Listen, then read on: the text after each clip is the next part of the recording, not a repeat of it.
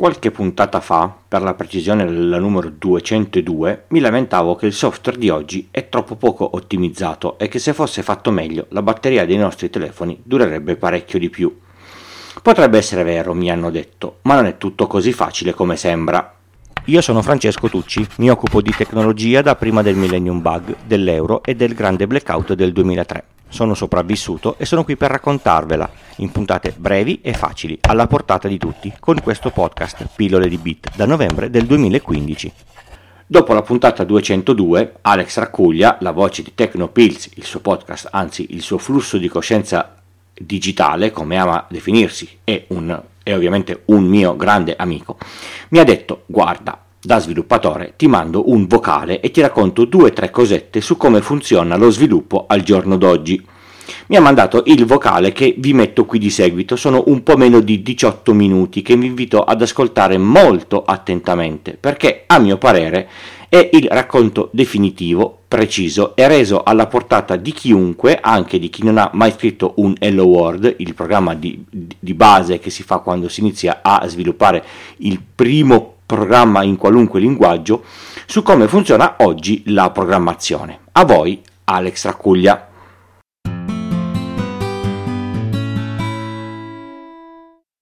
Ciao Francesco e ciao a tutti i tuoi ascoltatori. Io sono Alex Raccuglia e ho appena terminato di ascoltare la puntata. Ok, io ho detto per me è l'ultima che è uscita, però non mi ricordo eh, effettivamente il, nu- il, numero, è la puntata in cui parli dell'ottimizzazione delle risorse, del fatto che se ne sprecano tantissime, che i programmi non sono più ottimizzati, eccetera, eccetera, eccetera. Io volevo metterti, eh, mettere a corrente te, i tuoi ascoltatori, del mio punto di vista.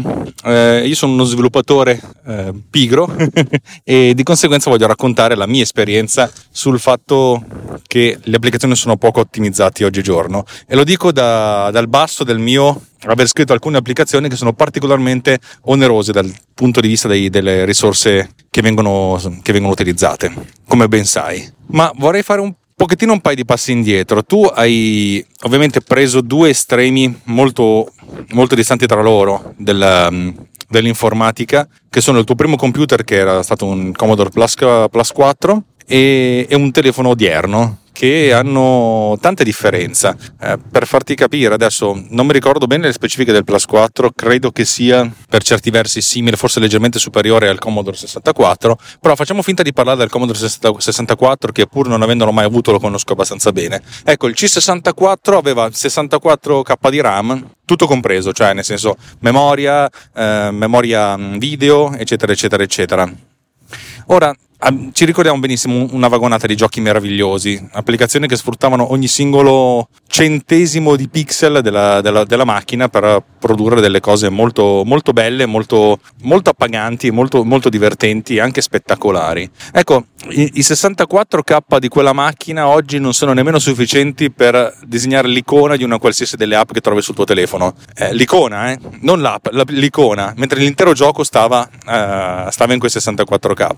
L'ordine l'ordine di grandezza è cambiato tanto negli ultimi 35 anni che stiamo parlando non tanto di un ordine o due ordini di grandezza, ma di quattro ordini di grandezza. Cioè, se un'app, un gioco allora occupava 64k, oggi non è raro che occupi più di 640 mega. Anzi, secondo me possiamo spingerti anche oltre. Anzi, i giochi sulla, sulla PlayStation, secondo me, eh, arrivano tranquillamente ai 64 giga, per cui stiamo parlando di altre due ordini di grandezza è, è, tanta roba, è tantissima e l'informatica è cambiata a vari livelli e come tu ben sai, ma io lo so che non ti insegno niente, ti, so, ti do solo il mio punto di vista, eh, l'informatica è cambiata ed è diventata qualcosa di, che dal passaggio al personale è diventata un'industria eh, ingegnerizzata, nel bene e nel male.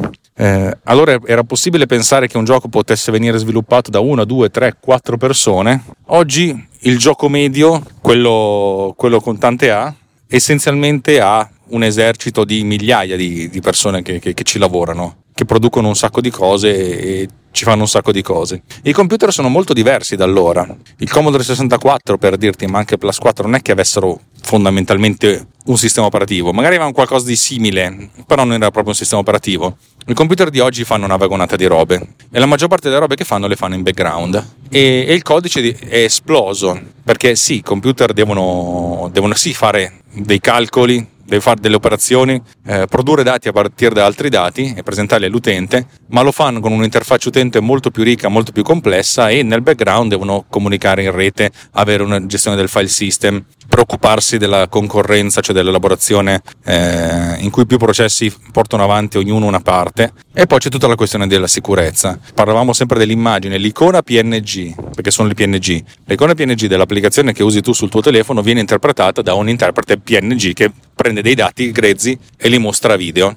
Facendo, facendo, mostrare un'immagine. Ma oltre al codice per visualizzare questa immagine, c'è tantissimo altro codice che fa sì che se uno in maniera molto subdola costruisce una PNG artefatta, questi dati che sono ovviamente non una PNG, ma dei dati molto eh, artefatti non vadano a, mh, mm, a, ad intaccare nella, nelle, nella, sicurezza del sistema, cioè non creino delle falle. Eh, questo, si questo di così per le PNG, per le JPEG, per le TIFF, per, uh, per i file vettoriali, per tutti i file video, insomma diciamo che tutta la componente di sicurezza aggiunge veramente un overhead che secondo me è un ordine di grandezza di, di, di rottura di palle. Cioè, se tu scarichi una pagina, in, una pagina web, eh, gran parte del, del, dell'elaborazione se ne va probabilmente per far sì che del codice malevolo non, non sfrutti questa pagina web, ma per fare altro.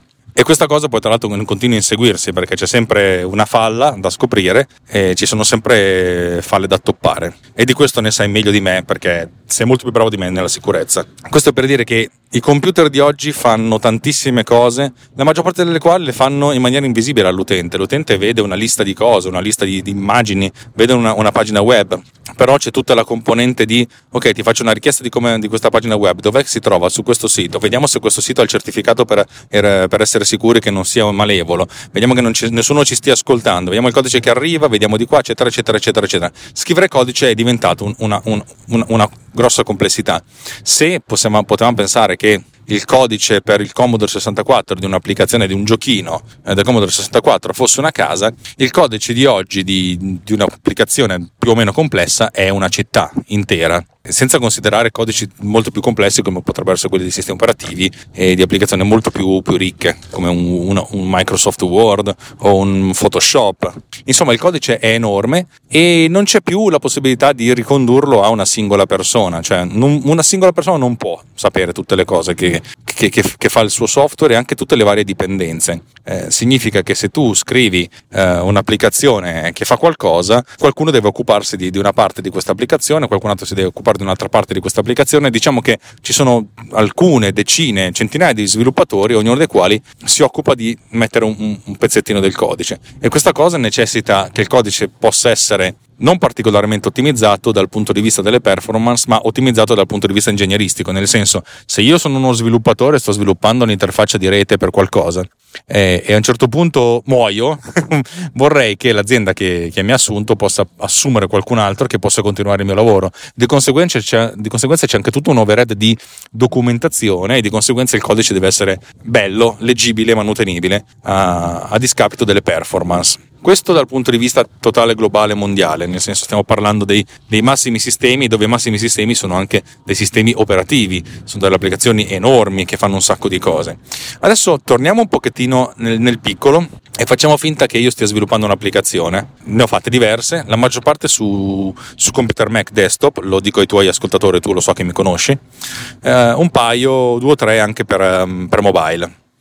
Ecco, sviluppare applicazioni mobile è una cosa che necessita di, di un sacco di, di, competenze, a partire dal, da cosa fa la tua applicazione, ma poi anche da, da, far sì che l'applicazione prenda dei dati in qualche modo, li elabori e poi li presenti all'utente in qualche altro modo. Ecco, non è pensabile che uno sviluppatore singolo possa sapere tutte queste cose qui. I sistemi operativi sono abbastanza buoni, nel senso che ti danno a disposizione un sacco di feature che ti consentono di, uh, di far sì che tu ti occupi solo di alcune parti del codice e ti possa andare bene anche la, i valori di default, i comportamenti di, di base delle, di altre parti del codice, però in, in alcuni casi hai bisogno di, di, andare un pochettino più a fondo e spesso e volentieri dal programmatore sviluppatore singolo cosa fai? Vedi se qualcun altro ha fatto la stessa cosa prima di te e magari ha messo a disposizione la libreria eh, del suo codice in maniera open source oppure come dire oh sta roba si fa così Per cui a un certo punto, visto che non è che puoi occuparti di ogni singolo pixel della tua applicazione, cioè vuoi, ti, vuoi occuparti un, del quadro generale, del disegno generale, ma di andare nei,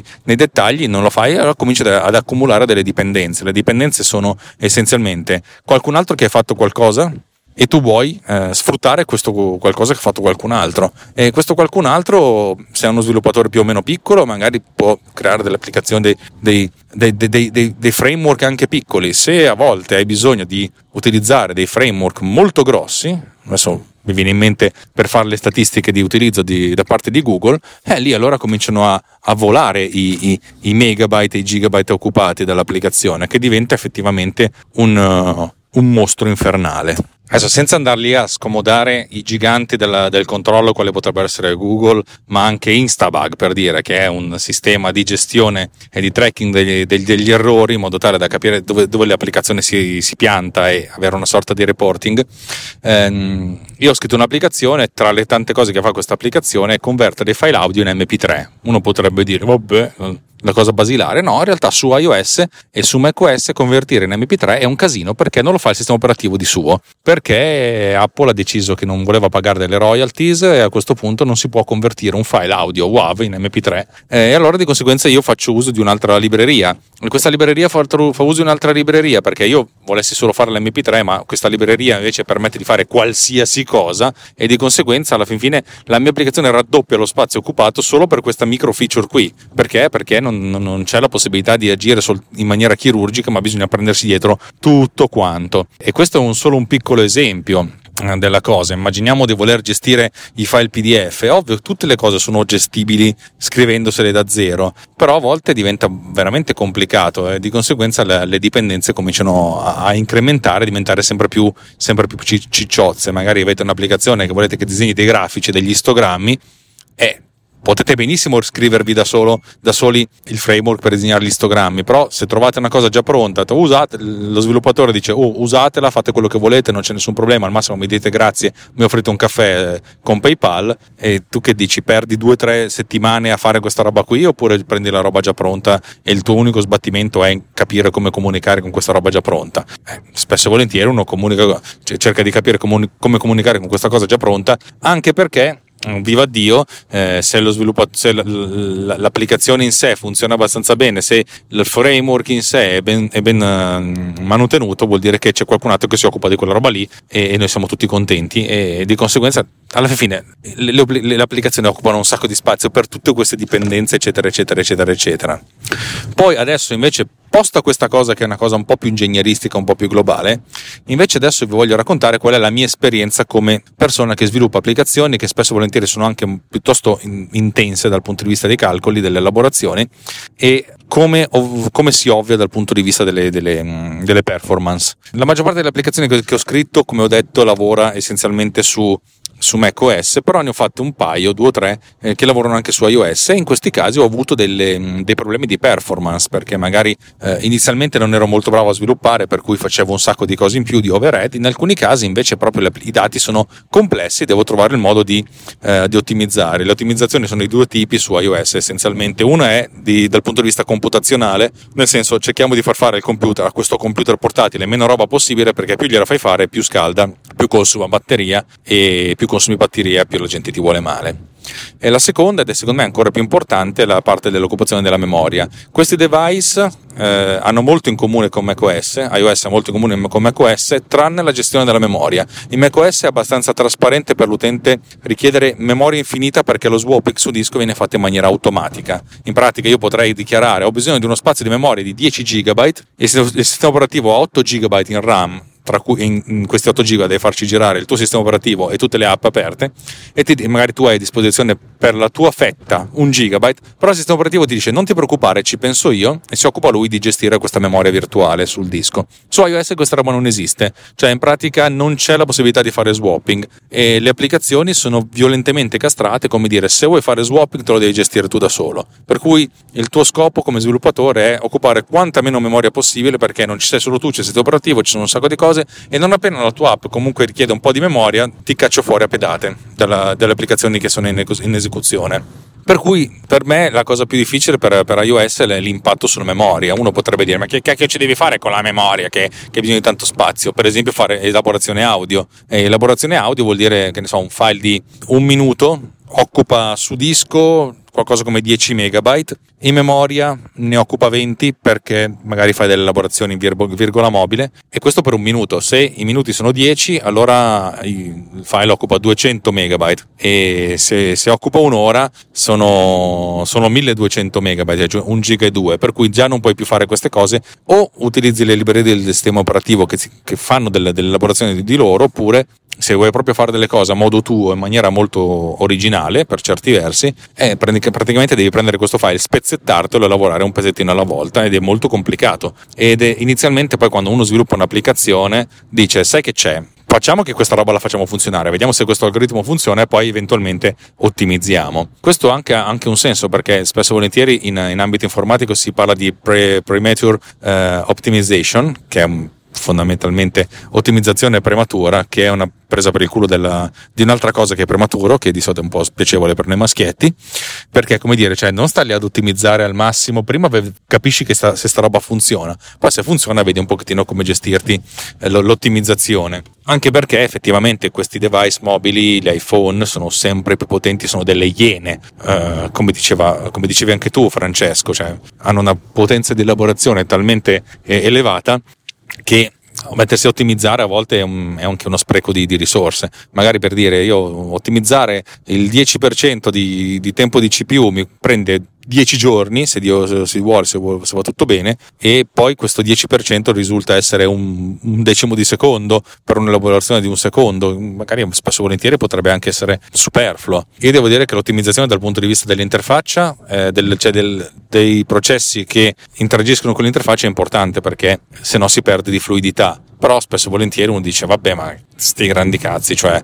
eh, anche perché poi uno può, può, dire io sono uno sviluppatore il mio modello di business mi porta ad avere un'applicazione che ha una certa fama, ha un certo successo, vengo ripagato in qualche modo da, da, da, questo sforzo che faccio, allora lo faccio, però magari come nel mio caso lo sviluppatore lo fa di secondo lavoro e dice sai che c'è, non, non ho tempo, non ho sbatti per fare sta roba qui bene come vorrei, cioè mi piacerebbe dover dedicare le risorse, vuol dire che avrei un pubblico sufficientemente ampio per poterlo fare, in certi casi non ce l'ho per cui mi tengo queste cose particolarmente non ottimizzate. E lo so che non è un bello discorso, però il bel discorso sarebbe avere le risorse per farle, se le risorse non ci sono, dico sempre a, Francesco, ma lo dico anche a me stesso, raccuglia, cioè ti devi portare a casa i soldi del mutuo, dopo, quando ne hai abbastanza per il mutuo, per, eh, per, per la spesa, per la, le bollette, eccetera, eccetera, se ti avanza qualcosa, tu magari sì, però prima c'è tutto il resto. Beh, immagino di essermi dilungato veramente tanto e ti chiedo scusa Francesco e chiedo scusa anche ai tuoi ascoltatori, eh, però ci tenevo a raccontarti la, il mio punto di vista, ma, e tra l'altro questo punto di vista non è in contrasto con quello che hai detto tu, io sono essenzialmente d'accordo con tutte le considerazioni che hai, che hai fatto, che hai dato, anche perché spesso e volentieri tu non, quando ti rivolgi a, a, un pubblico di programmatori dice, che gli dici non state ottimizzando abbastanza o anche a chi sviluppa i telefoni stessi non state ottimizzando abbastanza si tratta di grandi mega corporation e-corp eh, che hanno al soldo centinaia di migliaia di, di persone sia interne che, che esterne hanno capannoni di sviluppatori per cui si potrebbe anche pensare di, eh, di pensare a, a, un'ottimizzazione migliore. La realtà è che nel mondo oggi eh, il, motto della Silicon Valley, e non, non ti sto a, dire chi l'ha, chi l'ha, tirato fuori, anche se credo che tu lo conosca benissimo, è muoviti in fretta, rompi cose, vai, spacca il mondo, eh, dove spacca il mondo non è eh, fai qualcosa di, di, innovativo, ma rompi qualcosa, il che per la serie pensa all'oggi, per le conseguenze ci penserà qualcun altro, questi grandissimi cazzi. Ci, ci, ci, penseranno gli angel investor o quelli che, che, subentreranno nella tua exit. Vabbè, questo è un discorso che già ci ha portato sin troppo lontano. Allora a questo punto io ti ringrazio dell'opportunità che mi hai dato di, di raccontare il mio punto di vista. Spero di essere stato esauriente ed esaustivo, insomma spero di aver risposto. Se hai bisogno di ulteriori chiarimenti non hai che da, che da chiedere. A questo punto approfitto dell'occasione per salutare i tuoi teleascoltatori. A questo punto, anzi no, facciamo una cosa, faccio anche un po' di autopubblicità. Se volete vedere le cose che sviluppo, male, come avete sentito fino adesso, mi trovate su ulti.media. È un dominio fighissimo il punto media, per cui andate su ulti.media che è la mia piccola piacevolissima software house dove vedete che cosa sto, sto programmando in questi giorni. Grazie, un abbraccio a tutti quanti. Ciao!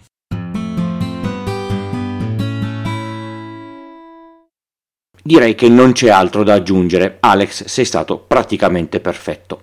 Vi lascio nelle note dell'episodio il link al suo podcast, così che possiate andare a iscrivervi e a, ad ascoltare tutte le altre sue eh, puntate per scoprire come si pensa, produce, realizza e vende un programma, con tutti i problemi e le gioie che ci sono nel mezzo.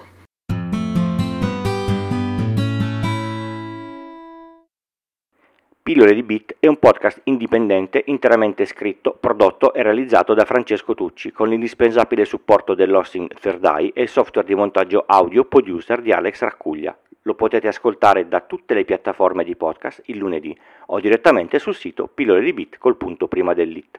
Sul sito trovate anche tutti i canali social per la discussione online e i modi per supportarmi. Il podcast non ha pubblicità. Per chi dona più di 5 euro e mi comunica l'indirizzo, gli spedisco gli adesivi. Un modo altrettanto bello di contribuire è parlare di questo podcast con amici, colleghi e parenti. Ascoltare podcast è facile per chiunque. Pillole di Bit è anche un piccolo network. Su extra.pillole di Bit col punto prima dell'it ci sono tutti gli altri podcast. Se vi serve una consulenza tecnica informatica fatturata su iltucci.com slash consulenza trovate tutte le informazioni.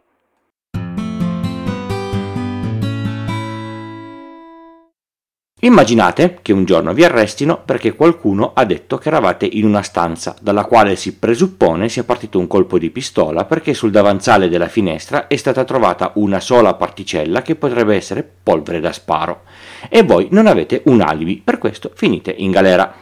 Non è un racconto di fantasia, se volete saperne di più vi consiglio caldamente le otto puntate del podcast Polvere di Chiara Lalli e Cecilia Sala sul caso Marta Russo. Il link, come al solito, nelle note dell'episodio, ma se ascoltate il podcast da un'app per podcast, lo cercate e nell'app ce lo trovate di, di sicuro.